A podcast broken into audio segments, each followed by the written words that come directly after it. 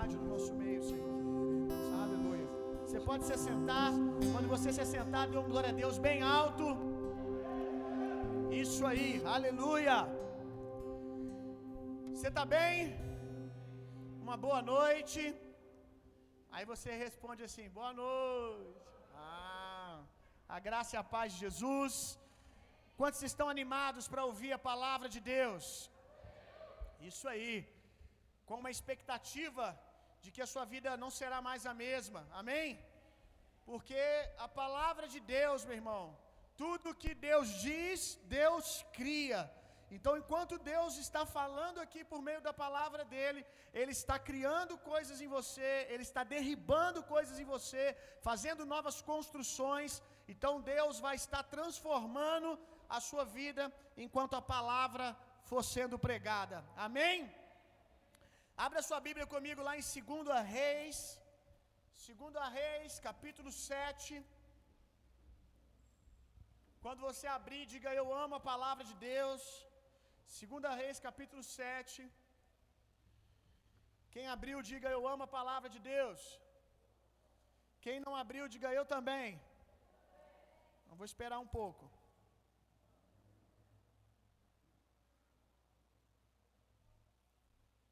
Segunda Reis, capítulo 7. Nós vamos ler. Uh, eu falei o verso 3, mas é isso mesmo. 3 ao 9.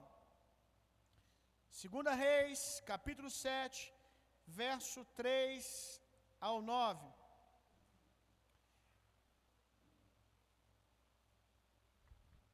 Todos já encontraram? Eu quero falar um pouco para você hoje sobre o tipo de pessoa que Deus usa. Quantos aqui gostariam de ser usados por Deus? Amém? Amém. Tenho certeza que todos vocês. Qual é o tipo de pessoa que Deus está procurando para usar? Qual é o tipo de pessoa que Deus usa? Irmão, toda vez que Deus quer fazer algo grande na terra, toda vez que Deus vai se manifestar na terra, ele vai usar alguém, ele vai usar pessoas. E nós vamos descobrir hoje qual é o tipo de pessoa que Deus usa e se você é uma dessas pessoas. Segunda Reis, capítulo 7, verso 3 em diante. Olha que história linda. Quatro homens leprosos estavam à entrada da porta, os quais disseram uns aos outros: Para que estaremos nós aqui até morrermos? Eu não sei se todos vocês sabem o que é uma lepra. Só para aqueles que não sabem se situarem, lepra é o que nós chamamos hoje de hanseníase. Mas graças a Deus, hoje, a hanseníase tem cura. Mas naqueles dias, hanseníase era chamada de lepra. E eu não sei se você já foi num leprosário, que é um lugar onde as pessoas que estão se tratando de hanseníase ficam. Uh, é, é uma doença que o sintoma é realmente, que a manifestação, melhor dizendo, da doença é assustadora, ainda hoje. Porque se a pessoa não tratar a, a lepra, a hanseníase, ela vai se alastrando e a carne da pessoa vai como que apodrecendo. Então hoje tem cura, graças a Deus por isso, mas naqueles dias não tinha cura. Então um leproso, ele iria apodrecer até a morte. E pela lepra ser uma doença contagiosa, uma vez que alguém era diagnosticado com lepra, essa pessoa ela era afastada do grupo. Ela era colocada para fora da cidade. Ela era colocada para fora dos portões da cidade em uma espécie de vilarejo de pessoas amaldiçoadas, de pessoas doentes. E esses quatro leprosos aqui, eles se encontram exatamente nessa situação. Eles foram diagnosticados com lepra e por isso foram colocados para fora da cidade para que eles não contaminassem ninguém. Só que nesse exato momento da história, Israel está enfrentando uma guerra contra os sírios. Israel está enfrentando uma guerra contra os sírios e percebendo que não venceria essa guerra, com medo dos sírios, o povo de Israel, o seu exército e o seu rei se trancam dentro da cidade e quem fica para fora? Os leprosos. O povo se trancou dentro dos portões da cidade, o rei se trancou dentro dos portões da cidade, o exército de Israel estava trancado nos portões da cidade e esses leprosos ficaram para fora. Vamos continuar lendo.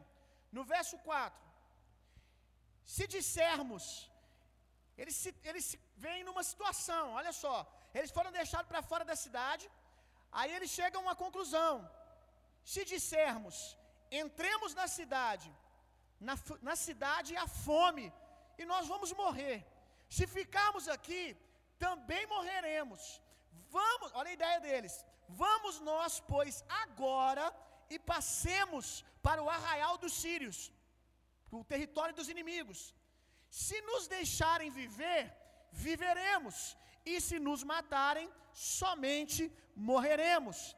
Então eles se levantaram ao crepúsculo para irem ao arraial dos inimigos, dos sírios.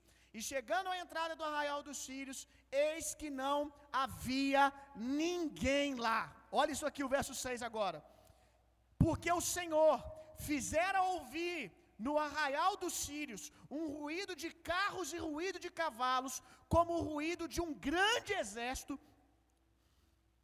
de maneira que disseram uns aos outros: Eis que o rei de Israel alugou ou se associou contra nós com os, rei, com os reis dos hebreus, rei, contra nós, os reis dos hebreus, os reis dos egípcios, para virem contra nós. Deixa eu te fazer uma pergunta: quem aqui já foi esquecido alguma vez? Quem aqui já foi esquecido num rolé, depois de um culto? Todos os seus amigos foram e, por algum motivo, não te chamaram. Não que você tivesse lepra, mas por algum motivo eles deixaram você para trás. Quem aqui já foi esquecido de uma viagem? Só o Macaulay Culkin, né? Esqueceram de mim. Ficou para trás. Certamente que em algum contexto da sua vida você já se sentiu esquecido. E quando a gente se sente esquecido, como que a gente se sente? Rejeitado. É muito ruim, não é? Sim ou não? É bom ser esquecido? Não, é horrível. O sentimento que a gente tem é de desprezo, é algo horrível. Tudo bem que ser esquecido com relação aos amigos que foram lanchar, né? Ah, o pessoal foi assistir um jogo e não te chamou, é algo que a gente supera. Ser o último a ser escolhido no futebol, o Eric pregou aqui alguns dias e ele contou uma grande mentira, né? Ele não está aqui, eu vou falar dele agora. Ele contou uma grande mentira, dizendo que ele não era o último a ser escolhido no futebol. Duvido. Diz ele, você viu ele falando, gente, que ele era um atleta. Que ele era um atleta de Cristo. Aleluia. Mas eu não vou contar mentira igual o Eric, não. Eu sempre fui o último a ser escolhido mesmo. Eu sempre fui o último a ser escolhido, a não ser que eu fosse o dono da bola. Então eu logo providenciava comprar uma bola e ser o organizador da pelada, porque eu já logo gritava logo: a bola é minha. Então eu acho bom né? Eu acho bom vocês lembrarem disso na hora de bater o time. Mas fora isso, fora isso, eu fui, na grande maioria das vezes, o último a ser escolhido. Só não era quando o povo não me conhecia. Mas parece que perna de pau dá para você sentir, né? O perna de pau ele tem uma presença em volta dele que denuncia. Porque mesmo quando ninguém me conhecia, parece que estava na minha cara que eu não sei jogar bola. E eu ainda podia não ser o último, mas era quase o último. Aqui na igreja, nas peladas, eu geralmente não sou o último, não, porque eles podem ficar de banco por causa disso. Eu posso botar de banco de disciplina porque me deixou por último na pelada. Mas é muito ruim você ser colocado por último. Eu já me senti excluído no ministério, em algumas estações da minha vida, quando eu vi pessoas fluindo, porque era o tempo delas e simplesmente não era o meu, e a gente é muito comparador. Aí eu me senti excluído. Jesus, todo mundo está indo, todo mundo está fluindo no chamado. Fulano foi para tal lugar, Fulano está fluindo nessa área, e eu estou ficando para trás. É um sentimento muito ruim. Eu não sei você, mas uh, eu já fui deixado para trás por Deus. Por quê? Porque não era o meu time, não era o meu tempo. E mesmo sendo Deus aquele que disse: espera, não é a sua hora, é ruim. é, é muito, é, é, é como eu disse, é um sentimento horrível você ser deixado para trás em algum contexto. E é exatamente essa situação que esses homens aqui estão experimentando. E eu quero compartilhar com você algumas coisas que, meditando nesse texto em casa, eu consegui aprender com esses quatro leprosos. Quantos querem aprender com esses quatro homens aqui agora? Amém? Você vai se identificar muito com esses quatro homens até o final dessa mensagem. Eu te garanto isso. A primeira coisa, anota aí você que está anotando. Está dando para me ouvir mesmo com o barulho da chuva? Amém? Primeira coisa que eu aprendi com esses quatro leprosos: é melhor morrer vivendo que viver como um morto. Diga comigo, é melhor. Mais alto, para você vencer a chuva. Vamos lá, é melhor. Isso, é melhor morrer vivendo que viver como um morto. Porque eles estavam nesse vale da decisão, meu irmão. Eles estavam numa situação que, como eles dizem, se a gente for para dentro da cidade, a gente morre de fome. Se a gente ficar aqui, a gente vai morrer também. Então, pelo menos, vamos ter uma perspectiva de esperança. Se a gente morrer, a gente morreu tentando. Tem tanta gente que por medo da morte não vive, gente. Quem sabe você é uma pessoa assim. Por medo da morte, você não vive. Ah, mas e se eu fizer isso, eu me frustrar? E você não está frustrado de ficar sempre no mesmo lugar, sem tentar, sem se mover. Eu não sei se você, quando leu o texto, você viu o quanto a ideia desses homens é ilógica. Qual é a ideia deles? Buscar refúgio no acampamento do inimigo. Isso é ilógico. Mas deixa eu te dizer uma coisa: mais ilógico do que buscar refúgio no acampamento do inimigo é não se mover, é não fazer nada, é não tentar. Eu não sei se você já reparou, mas na Bíblia ninguém foi repreendido por ter fé demais. Ninguém foi repreendido por ser ousado demais. Nós vemos pessoas que foram ousadas demais, ousadas demais e tiveram que recalcular a rota, tiveram que tomar outra postura num determinado momento, mas você não vê Deus as repreendendo, dizendo você não devia ter tentado. Nós vemos Pedro descendo do barco, e ele não é repreendido por ter descido, ele é repreendido por não ter andado mais, por não ter dado mais um passo de fé. Deus não tem problemas com pessoas ousadas, meu irmão. Eu já me frustrei em algumas coisas da minha vida por tentar, mas eu já descobri que eu me frustraria mais se eu não tivesse tentado, se eu não tivesse me movido. Meu irmão, a vida é uma aventura. Na vida você vai se machucar mesmo. Mas você que está se escondendo dentro de um castelo, que você chama de lugar de segurança, mas Deus chama de medo, de governo de medo. Você que está se escondendo nesse lugar, com medo de tentar, com medo de se expor para relacionamento com as pessoas e se machucar, eu tenho uma boa notícia para você. Você não tem opção, mesmo parado, você vai morrer. Eu vou te contar uma coisa. Todos nós vamos morrer, meu irmão. Todos nós, se o Senhor não voltar, nós vamos morrer. A diferença é que alguns vão morrer tendo vivido, tendo feito algo grande, tendo ousado sair do barco e vencer os seus medos, e outros vão morrer no lugar exato onde eles nasceram, sem manifestar nada na vida de ninguém, sem viver nada de extraordinário, sem viver nada de grande, porque acharam que tinham opção, a opção de não se mover. Eu vou dizer de novo, mais ilógico, preste atenção nisso, mais ilógico que tentar socorro com seus inimigos é não sair do lugar. É ilógico você querer vencer e conquistar alguma coisa sem se mover. Vamos lá.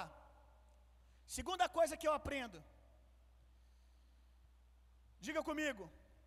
A pior doença Não, assim a chuva está mais alta que você. A pior doença são as doenças internas, as doenças da mente. Vou te dar uma chave. Se a sua mente estiver saudável, não importa o quão leproso o seu corpo pareça estar, você tem condições de virar qualquer situação. Se a sua mente for boa, esses homens, eles eram leprosos e por fora estavam apodrecendo, mas eu não sei como, eles conseguiram guardar a mente deles, meu irmão. O que, que isso quer dizer? Você pode perder tudo, mas se você guardar a sua sanidade mental, as suas emoções na palavra de Deus, você pode virar qualquer situação. Você conhece gente que quebra a empresa duas, três vezes e monta a quarta? Sabe o que é isso? É uma mente saudável, é uma mente poderosa, é um mindset sobrenatural, meu irmão. Isso é incrível. Esses leprosos, quem olhava para eles não dava nada. Deixa eu dizer uma coisa para você: a situação que você parece estar hoje pode fazer com que alguém olhe para você e te chame de um leproso. Mas a pergunta é: como você se vê? Como você se vê? Porque nós enxergamos pela nossa mente, meu irmão. Nós, nós enxergamos a partir das nossas, da maneira que, deixa eu tentar elaborar isso melhor.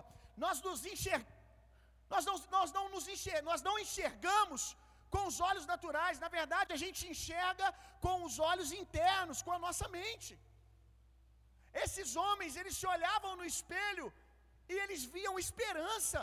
Gente, eles estão leprosos, eles poderiam sentar ali e falar assim: é melhor sentar e morrer. Rapaz, a gente está apodrecendo, a gente vai correr o risco de chegar lá naquele acampamento virar chacota na mão do inimigo.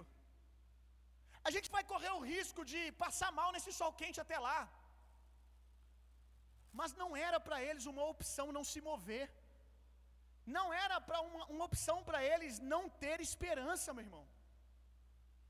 Será que você está numa situação como a desses homens? Acredito que não.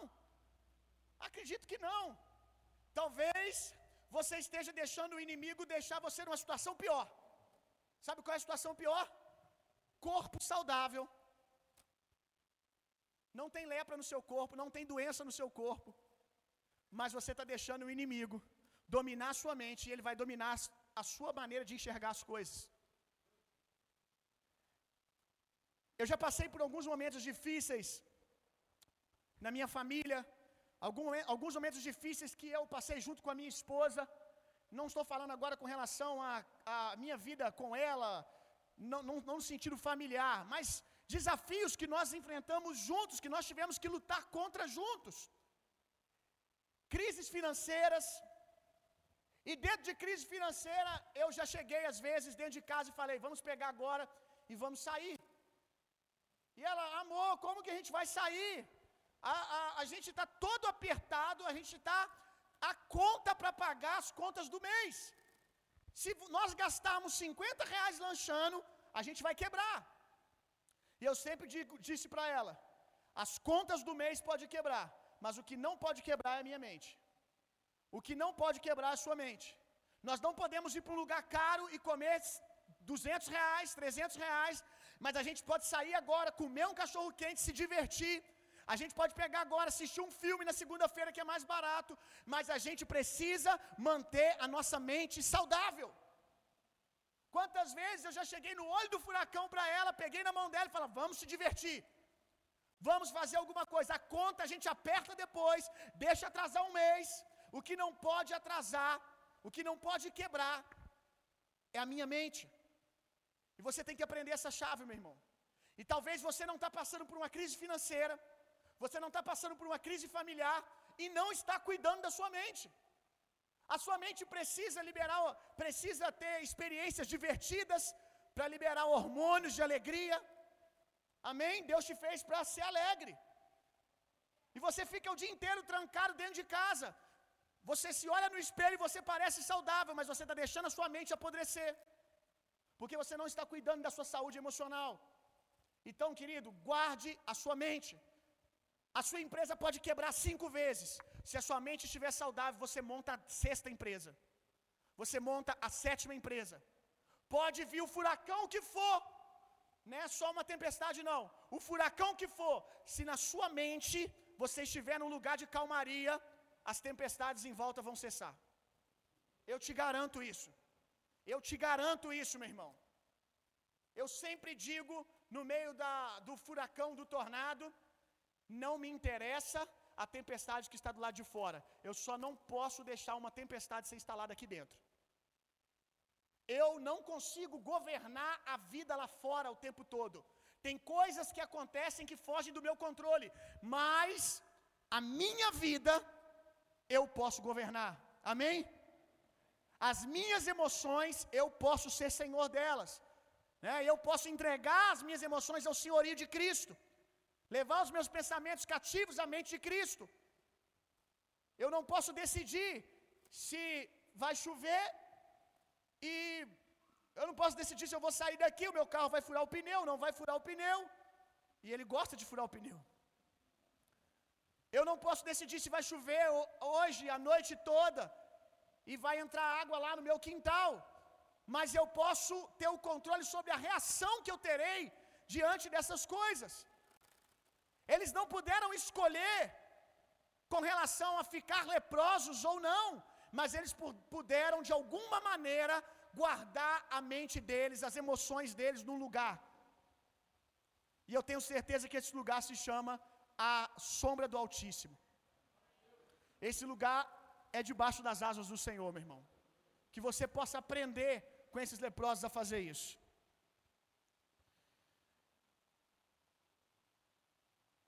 Terceiro, isso aqui eu achei incrível. Quando nos movemos em direção dos nossos medos, porque você concorda comigo que eles se moveram tendo medo?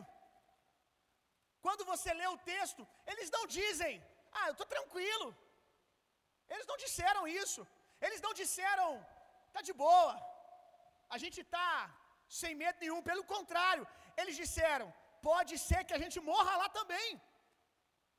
Pode ser que não dê certo. Ou seja, havia medo.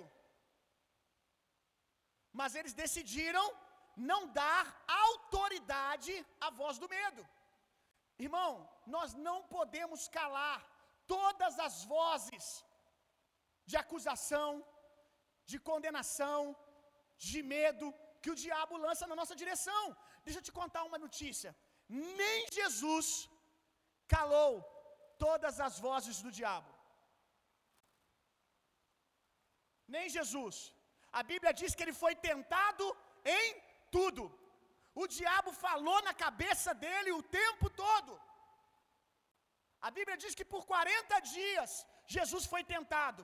Aí de repente, a Bíblia diz: o diabo se retirou. Mas o texto diz que se retirou por algum tempo. Ou seja, o diabo voltou a atormentar Jesus de novo. Voltou a trazer afronta na mente de Jesus. Você não pode calar, meu irmão. Esquece isso. Mas você pode não mais dar autoridade àquilo que o diabo está falando. Deixa eu dizer uma coisa para você: eu não sou menos tentado que você. Ninguém aqui. Eu não sou menos atribulado pelo diabo que você. Deixa eu te contar um negócio, para tirar um pouco de peso das suas costas. O diabo me enche a paciência também. O diabo às vezes fala comigo também. Tem dias que eu chego, tem dia que eu chego a, a, a, me isolar dentro de casa, ficar quieto orando o tempo todo. E a minha esposa pergunta: O que, que foi, amor? Eu falo: Hoje o diabo tá. Hoje o diabo está no pé do meu ouvido. O tempo todo. Eu acordei de manhã, ele já estava com uma frase na minha direção. E eu estou resistindo na palavra. O diabo também fala comigo. Talvez em algum momento eu tenha mais sucesso que você, porque eu decidi não dar autoridade ao que ele fala. Eu decidi encarar a mentira como mentira. Vamos lá, meu irmão. Você sabia que mentira é mentira? Uau, que revelação! Mas se cair no teu coração, a sua vida vai mudar. por mais simples que seja. Eu vou dizer de novo: você sabia que mentira é mentira? Não parece que você sabe, porque o diabo é o pai da mentira e quando ele fala, você ouve. A Bíblia diz que ele é mentiroso desde o princípio, ele só fala mentira, ele não fala a verdade. Então por que, que você dá ouvido? Por que, que você se entristece? Por que, que você deixa de dar passo na direção do que Deus tem para você? Porque o diabo falou algo. Porque você ainda não sabe que mentira é mentira. Você tem uma informação, mas não tem uma revelação. Mentira é mentira, meu irmão. Mentira não cabe nenhuma credibilidade. Quando as pessoas vão amadurecendo na fé, elas não recebem uma garantia que não vão ser mais atribuladas pelo diabo. O diabo não para de falar, é elas que crescem na verdade. Vou dizer de novo. Quando alguém se converte, o diabo falava antes da conversão, falou durante o período da conversão e vai continuar falando. O diabo não vai parar de mentir, ele é mentiroso desde o princípio. Quem muda é você. É você que amadurece. É você que conhece a verdade e quando a mentira vem, você diz: continua falando. Não tem autoridade. Se não tem autoridade, não tem domínio. É só uma voz. Quantos entenderam o que eu disse? Amém, irmão? Você pegou isso? Eles, ouvindo o medo, ouvindo, eles decidiram não dar ouvido. Deu para entender? Fez sentido? Mesmo o medo falando, não tem autoridade. Vamos lá para o arraial. Vamos lá para o campo do inimigo. E sabe o que, que acontece? Pega isso aqui, meu irmão. Eu chapei dentro de casa, lendo a palavra antes de vir para cá nessa, nessa verdade. Olha isso aqui. Quando você decide ir contra os seus medos, Deus corre na frente e faz os seus medos correrem de medo. Olha isso. Quando eles chegam no arraial do inimigo, não tem ninguém lá. Sabe por quê? Deus chegou e fez bu. Deus chegou e fez ah! O inimigo correu. A Bíblia diz, gente, quatro leprosos. A Bíblia diz que o som era de um exército. Uau, meu irmão.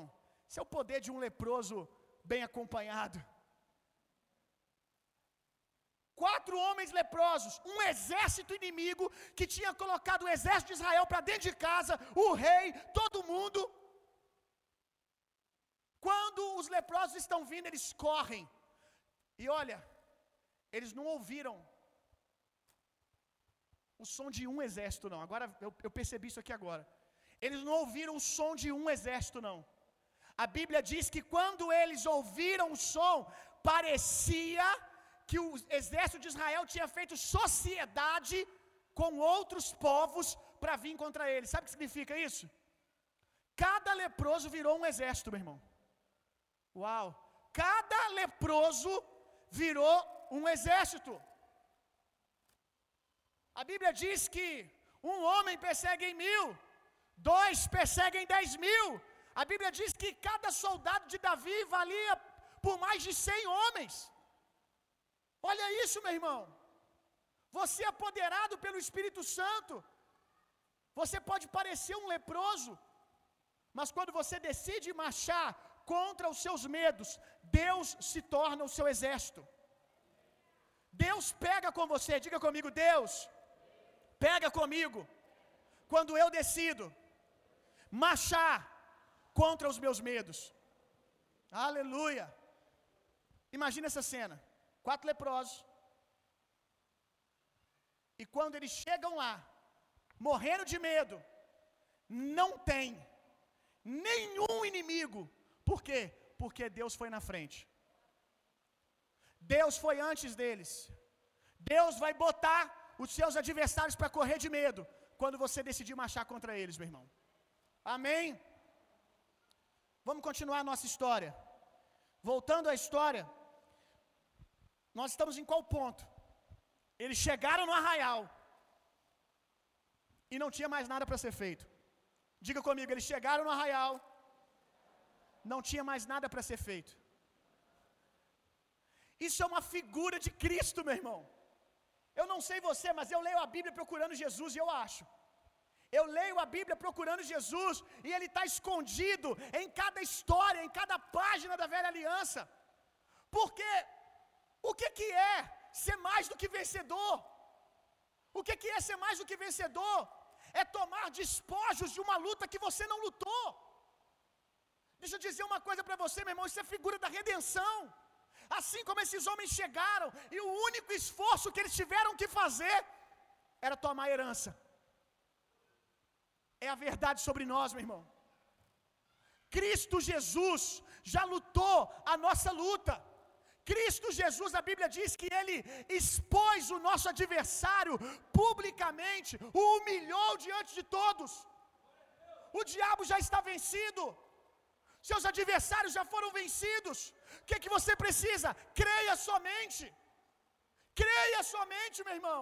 Chega lá e toma posse. Não é o que a Bíblia já dizia em Salmos?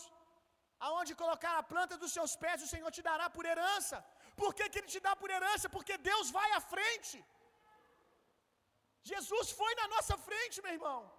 Ninguém aqui teve que travar uma luta contra o diabo. Só existe uma luta que nós travamos hoje. A Bíblia chama essa batalha de batalha da fé. O nosso desafio é nos mantermos no está consumado.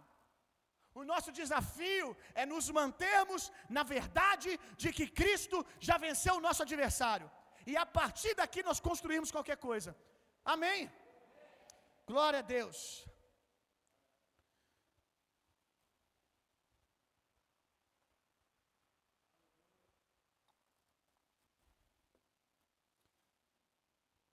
Pare de olhar, meu irmão, para suas imperfeições. Pare de olhar para suas limitações. Pare de olhar para sua lepra e comece a olhar para aquilo que Deus pensa ao seu respeito. Para aquilo que Deus diz sobre você, meu irmão. Se eu olhar para mim, eu não faço nada, meu irmão. Se eu olhar para as minhas limitações, eu não faço nada. Tudo que eu faço, eu faço porque eu decido olhar para a graça de Deus, olhar para aquilo que Deus vê em mim. O meu desafio é tentar enxergar, me enxergar sempre como Deus me enxerga. Eu já deixei de pregar em alguns lugares na minha caminhada, porque eu não me sentia capaz, meu irmão. Talvez você olhe para mim e eu até te engano, eu pareço ser uma pessoa ousada, corajosa o tempo todo. Às vezes os jovens chegam para mim e falam, pastor, você é muito ousado. O que sou, eu sou por causa da graça de Deus, meu irmão. Porque eu já deixei de fazer muita coisa que Deus mandou eu fazer porque eu fui covarde. Porque eu olhei para as minhas limitações. Porque quando Deus disse vai, eu fiquei olhando para as minhas mãos, ao invés de olhar para as mãos dele. Ei, meu irmão, eu também já deixei de responder o convite de Deus, a chamada de Deus, porque olhei para as minhas imperfeições, para aquilo que sou sem Jesus.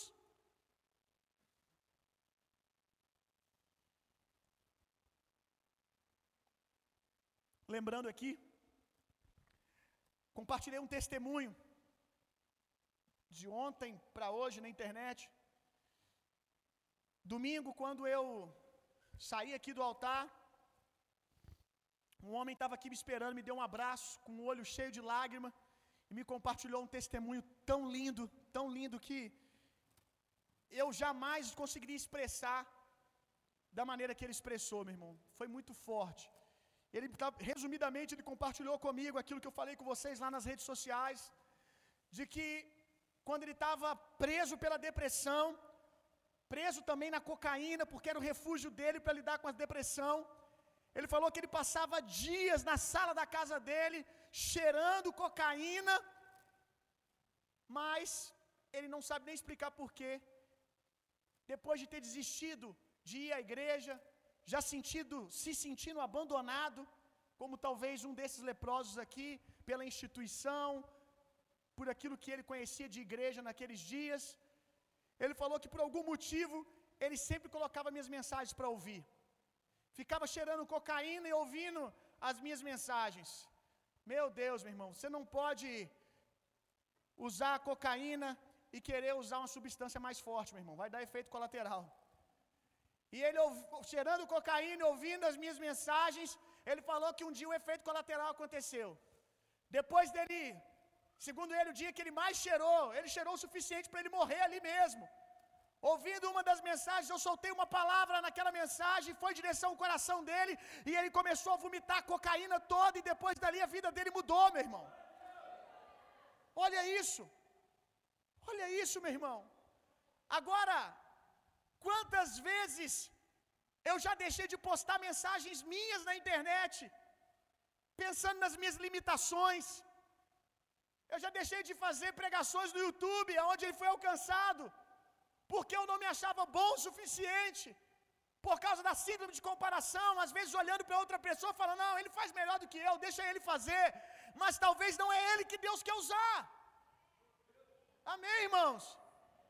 E se eu não tivesse postado, e se eu não tivesse compartilhado? Que coisa incrível, meu irmão, você participar da vida de alguém que você nunca tinha visto, que você nunca tinha trocado um olhar. E você ser objeto do uso de Deus para que esse homem e toda a família dele seja liberta, porque você decidiu ir, ainda que com medo. Deixa eu dizer uma coisa para você: faz pouco tempo, pouco tempo, que eu topei ouvir as pregações que eu prego, porque antes eu ficava com muita raiva. Se eu chegasse lá na base, ele estivesse ouvindo uma pregação minha, eu falava: tira, tira, não quero, não gostava de me ouvir porque eu ficava nessa comparação, não, não tá, não, não, não tá legal. Nossa, eu não falo bem. Mas imagina só se eu não tivesse ido contra essas limitações, se eu não tivesse decidido ser simplesmente obediente. Se Deus disse vai, vai. Amém. Se Deus disse vai, vai. E eu fui. E deu fruto, meu irmão. Então responda com ousadia à chamada de Deus, olhando através dos olhos dele e decidindo não ser enganado por aquilo que as suas limitações dizem. Vamos continuar nossa história. Lá na sua Bíblia, verso 7, verso 8, foi onde a gente parou.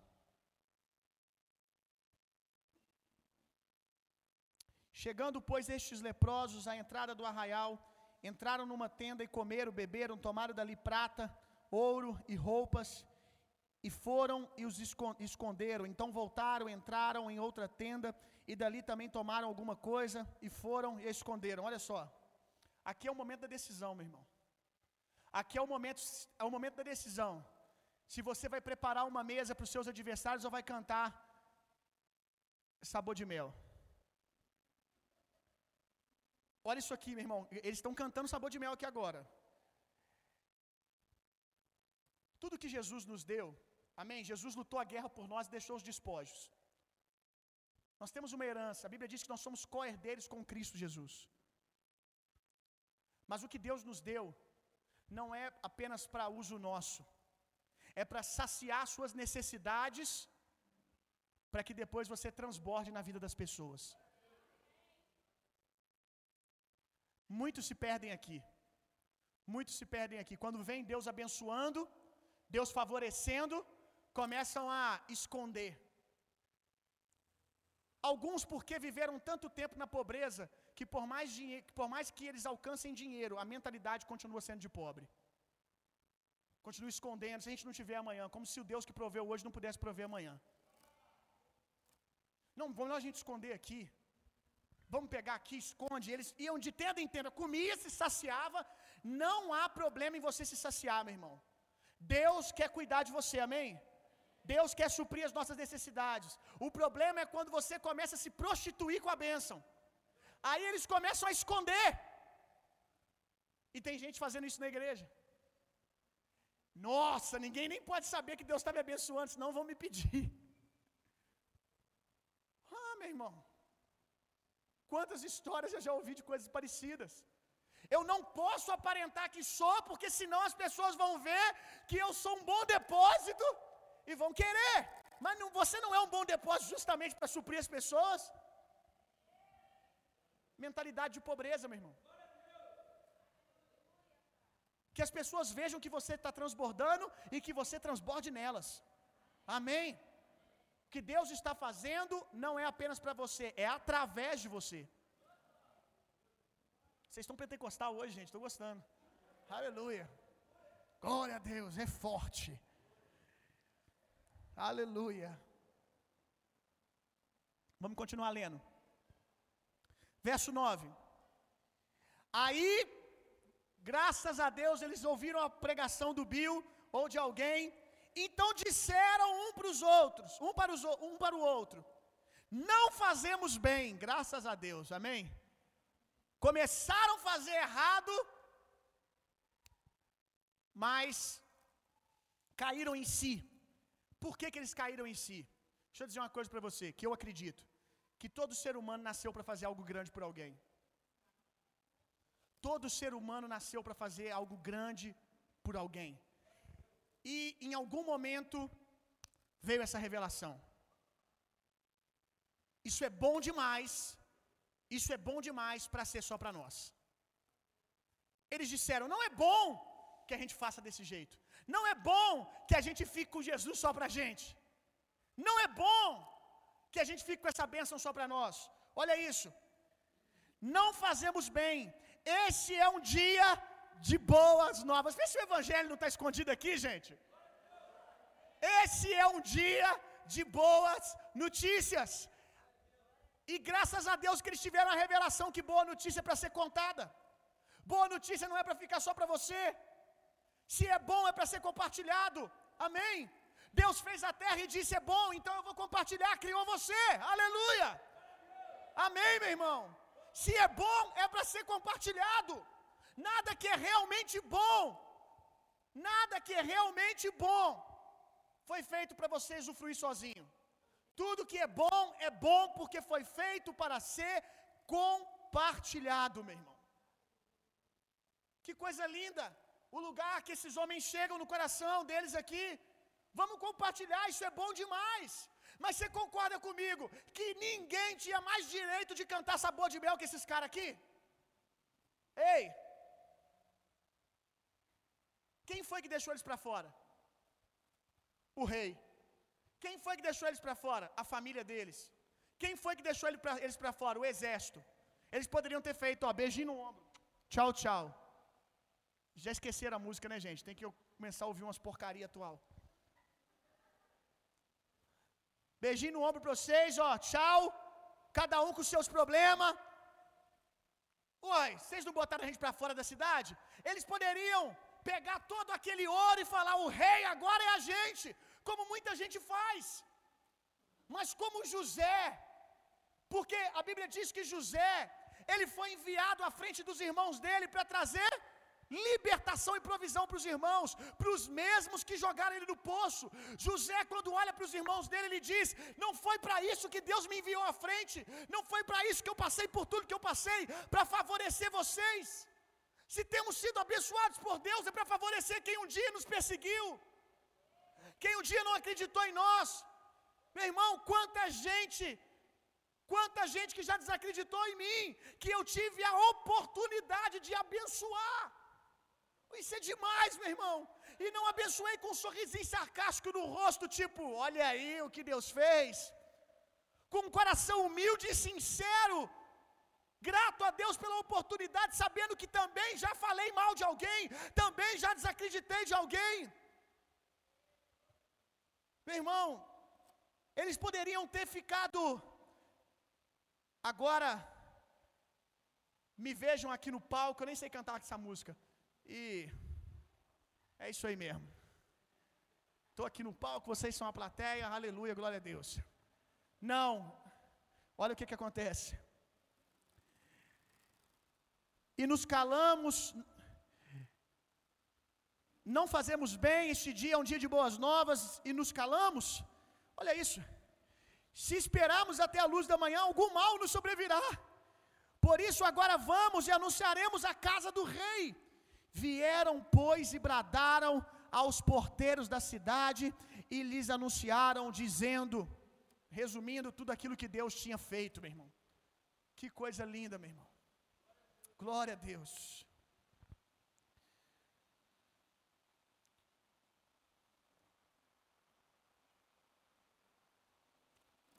Não é sobre nós, meu irmão. Não é sobre nós. Tudo que Deus faz, na verdade, não é sobre nós. É sobre outras pessoas, meu irmão. É sobre alguém que vai ser alcançado pela sua história. É sobre alguém que vai ser tocado pelo seu testemunho. Aquilo que eu contei lá nas redes sociais, a experiência que eu tive aqui, uma pessoa me mandou o áudio. Pastor, eu estou chorando em prantos. E realmente a pessoa estava em prantos com esse testemunho. Não é sobre nós, meu irmão. O que Deus fez na vida daquele homem já serviu de bênção para outra pessoa, já ativou outra pessoa. O testemunho, não importa quantas vezes ele é contado, ele carrega a carga de unção, a carga de poder que ele, que ele manifestou na vida da pessoa que, que experimentou o milagre. Toda vez que for contado, a unção vai ser liberada mais uma vez, meu irmão. O testemunho é como um recipiente daquilo que Deus fez ontem. Aí você conta, Deus faz hoje. Você conta amanhã, Deus faz de novo. Então o que Deus tem feito na sua vida é para ser contado, meu irmão. A gente, quem veio, né? Quem veio no evento de empreendedores, ouviu a história do Kaiser. Meu Deus, meu irmão, que isso? A gente que estava aqui ficou em choque, porque você olha para ele, é um milionário. Aí você fala, nasceu em berço de ouro. Deve ter tido uma vida, a oportunidade de estudar na melhor faculdade. Ele deve ter tido uma família organizada. Quando ele começa a contar a história dele, você só vê um leproso. Ele começa a contar a história dele, você vê alguém como ele mesmo disse, gente. Tô contando para vocês porque eu nasci com tudo para dar errado. Cara, só de empresa eu perdi as contas, quantas ele quebrou? Só de empresa. Milionário com, com um jovem de 18 anos, milionário, o sócio pega todo o dinheiro dele e deixa ele sem um real. Foi a fase que ele entrou em depressão e pensou em tirar a própria vida. Olha isso, meu irmão. Olha que loucura. Sofreu uma série de abusos emocionais da família dele. Quem estava aqui ouviu a história. Mas ele, como ele mesmo disse, ele decidiu a olhar como Deus olhava para ele, meu irmão. E um cara improvável veio aqui na nossa igreja e abençoou a gente. Deus fez de um leproso um libertador. Quando eu fiquei ouvindo a história dele, eu comecei a olhar para mim e vi que eu não, não tive tanto problema assim. Eu não tive tanto problema assim, meu irmão.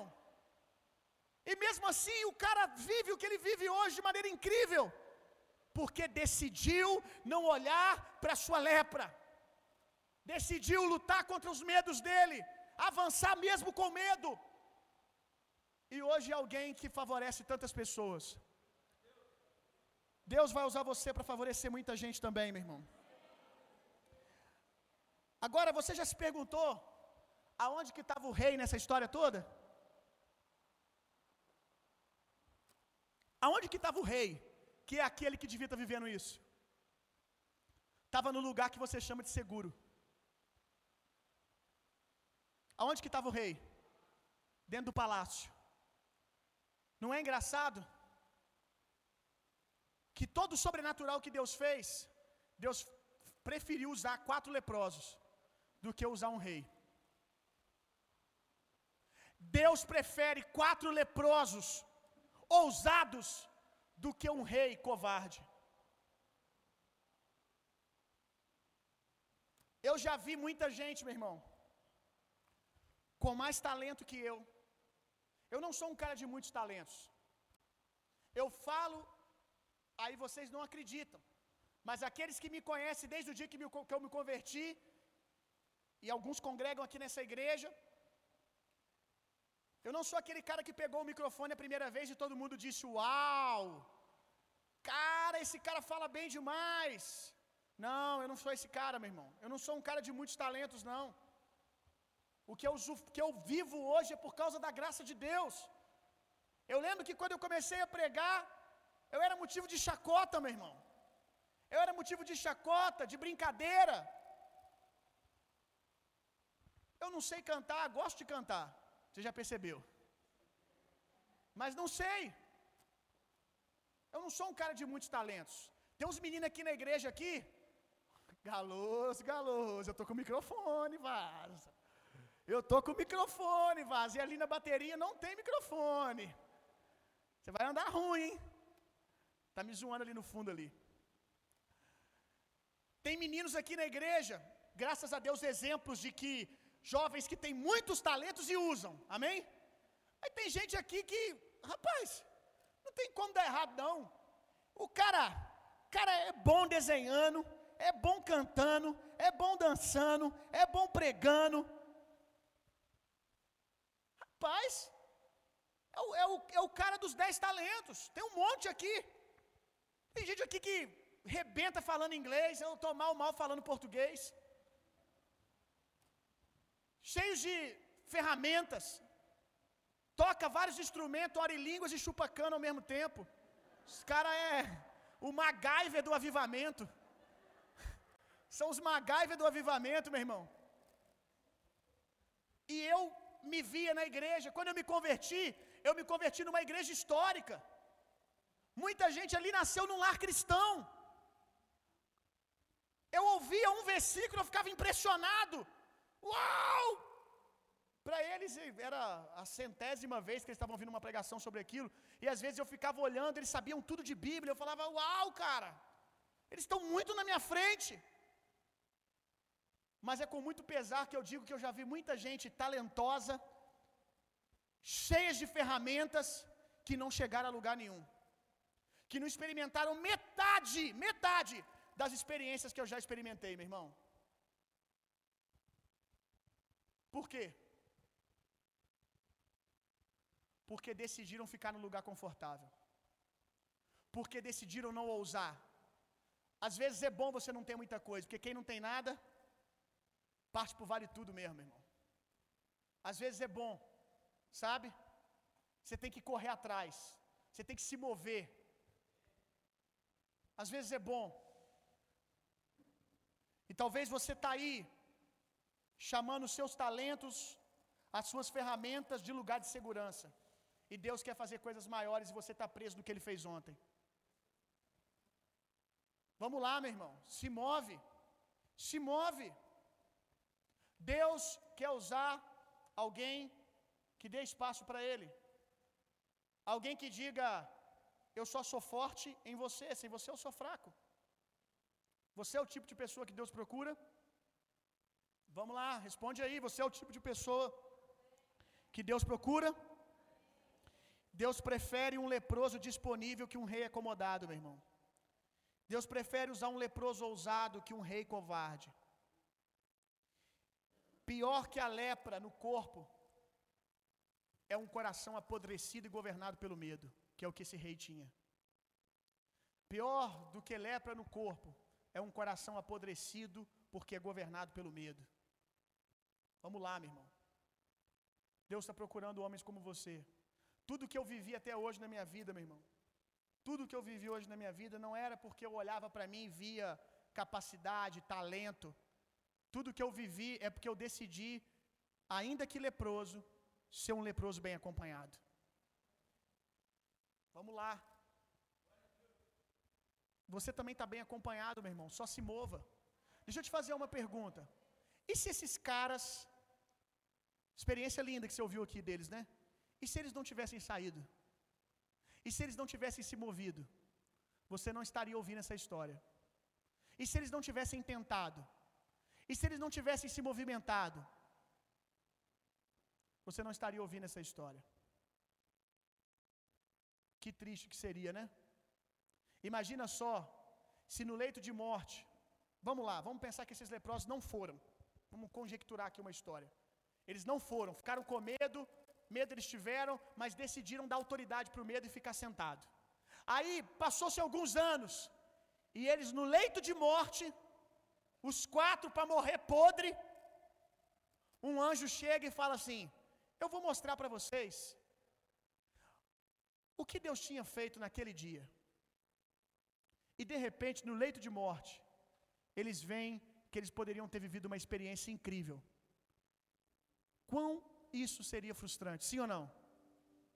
Pois bem, lá na eternidade vai ter um telão para mim e para você. Na eternidade vai ter um telão para mim e para você. E nesse telão, nesse telão, vai mostrar tudo aquilo que você poderia ter feito e você não fez porque decidiu ficar governado pelo medo. Porque você decidiu olhar para você, acreditar mais no que o diabo dizia sobre você, acreditar mais no que as pessoas diziam sobre você, do que acreditar naquilo que Deus dizia. Eu não quero, eu não quero chegar na eternidade e descobrir que tinha mais lenha para queimar, meu irmão. Eu não quero. Eu quero chegar lá e ouvir do Senhor: servo bom e fiel. Você queimou até o final. É, não sobrou nada, hein? Realmente tem um corpo aqui para me glorificar. Uh, vamos lá, meu irmão. Tem gente que Jesus não vai ter que corrigir nada, não gastou. Eu quero chegar lá e Jesus falar: dá preferência. dá preferência aqui para esse rapaz aqui, porque tá só o bagaço, meu irmão. Dá preferência para ele, né? glorifica o corpo dele primeiro. Porque senão daqui a pouco ele vai cair pro lado aqui. Porque esse aqui espremeu o caldo até o final, meu irmão. Como eu preguei há poucos dias aqui, o meu sonho é que no meu velório, lá no meu túmulo, tenha algo escrito mais ou menos assim: Jaz aqui um homem que morreu vazio. Jaz aqui um homem que se doou por inteiro, que fez tudo aquilo que tinha que fazer. Eu não quero que as pessoas digam tinha tanto potencial. Em alguns contextos, ouvir isso para mim é um xingamento, meu irmão. Não estou dizendo que é sempre. Mas tem hora que, quando alguém chega para você e diz, você tem tanto potencial, parece um elogio, mas às vezes não é. Eu, às vezes, não encaro assim. Falei, se eu tenho tanto potencial, por que, que eu não estou fazendo? Por que, que eu não estou me movendo? É um alerta. É um alerta. Quantos estão entendendo o que eu estou dizendo, meu irmão? Você é alguém que tem muito potencial ou você é alguém que está liberando todo o seu potencial? Se você tem mais lenha para queimar, queima. Você só tem uma vida só, meu irmão. Você só tem essa vida para queimar, meu irmão. Você só tem essa vida para poder viver todos os seus sonhos, os seus projetos, para construir aquilo que Deus disse que você tem que edificar. Não há nada, isso aqui é uma palavra para alguém nesse lugar. Não há nada que você perdeu, por maior que seja, que a isso tenha sido dado autoridade para tirar sua vida junto. Não sei para quem é isso, mas sabe quando vem assim no espírito que você sabe que é pontual para alguém? Não há nada que você tenha perdido nessa vida. Uma oportunidade, tempo, alguém que tenha sido dado a isso autoridade. Uma humilhação que você passou, um trauma que você sofreu na sua infância, nada que você perdeu ou sofreu em alguma fase da sua vida, isso não recebeu autoridade para levar junto a sua vida, porque você está aqui agora. Você está aqui agora, meu irmão. Você que vai decidir se vai se morreu naquele dia, junto com aquela frustração, junto com aquela decepção ou não. Vamos lá, meu irmão. Vamos lá, meu irmão. De vez em quando, de vez em quando, eu fiz isso hoje. Não porque eu não acredito em psicólogos, em terapeutas, são homens e mulheres levantados por Deus para nos ajudar a curar as nossas emoções. Mas Hoje eu encostei a minha cabeça ali. E eu lembro que Deus foi o psicólogo de Elias, o psiquiatra. E de vez em quando, como hoje, eu botei minha cabeça na parede ali e falei: Deus, seja o meu psicólogo, seja o meu terapeuta, minha linha. E cada culto que eu venho é uma terapia, meu irmão. Cada ambiente da glória de Deus que eu entro, as minhas emoções são alinhadas. E sabe o que ele disse para Elias? Quando Elias disse: Eu quero morrer. Sabe o que Deus disse para Elias? Elias tem muita lenha para queimar ainda. Vamos lá, Elias, sua maior experiência, Elias. Você quer morrer aqui? Pois bem, eu tenho uma experiência para você que eu nunca dei para ninguém. Você vai subir num redemoinho, cara. Vamos lá, meu irmão, tem mais para fazer. O Senhor está dizendo para você? Diga amém. Diga amém, Senhor. Ainda que eu não sinta tudo isso que você está me falando, eu digo amém, eu creio. Se o Senhor está dizendo, assim como o diabo é mentiroso desde o princípio, não há mentira, não há inverdade alguma no Senhor. Tudo que ele diz é verdade, e não é só verdade, mas tudo que ele diz ele cria. Se Deus está falando, ele mesmo está se responsabilizando. Deus não está perguntando se você tem as ferramentas, se ele está falando, ele está criando. Deus não está te perguntando se você sente preparado ou não. Quando Ele criou o mundo, Ele criou o mundo do nada. A ferramenta, a obra, o material de trabalho de Deus chama nada, caos. Se Ele está falando, Ele está criando a partir dele mesmo. Ele não está pedindo a sua opinião, Ele só quer que você creia.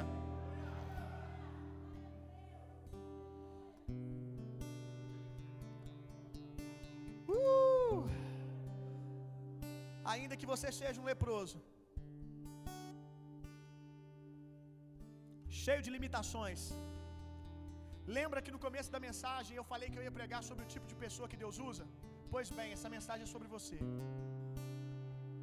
Essa mensagem por mais leproso que você se sinta, incapaz que você se sinta, é você a pessoa que Deus quer usar. É você a pessoa que Deus quer usar. Em nome de Jesus, meu irmão, se essa palavra veio como uma flecha de fogo no seu coração, eu quero te convidar a sair do seu lugar. Eu quero impor as mãos sobre você, dizendo Amém. Eu também creio, eu também acredito. Você vai ter alguém hoje para confirmar a chamada de Deus, o propósito de Deus junto com você.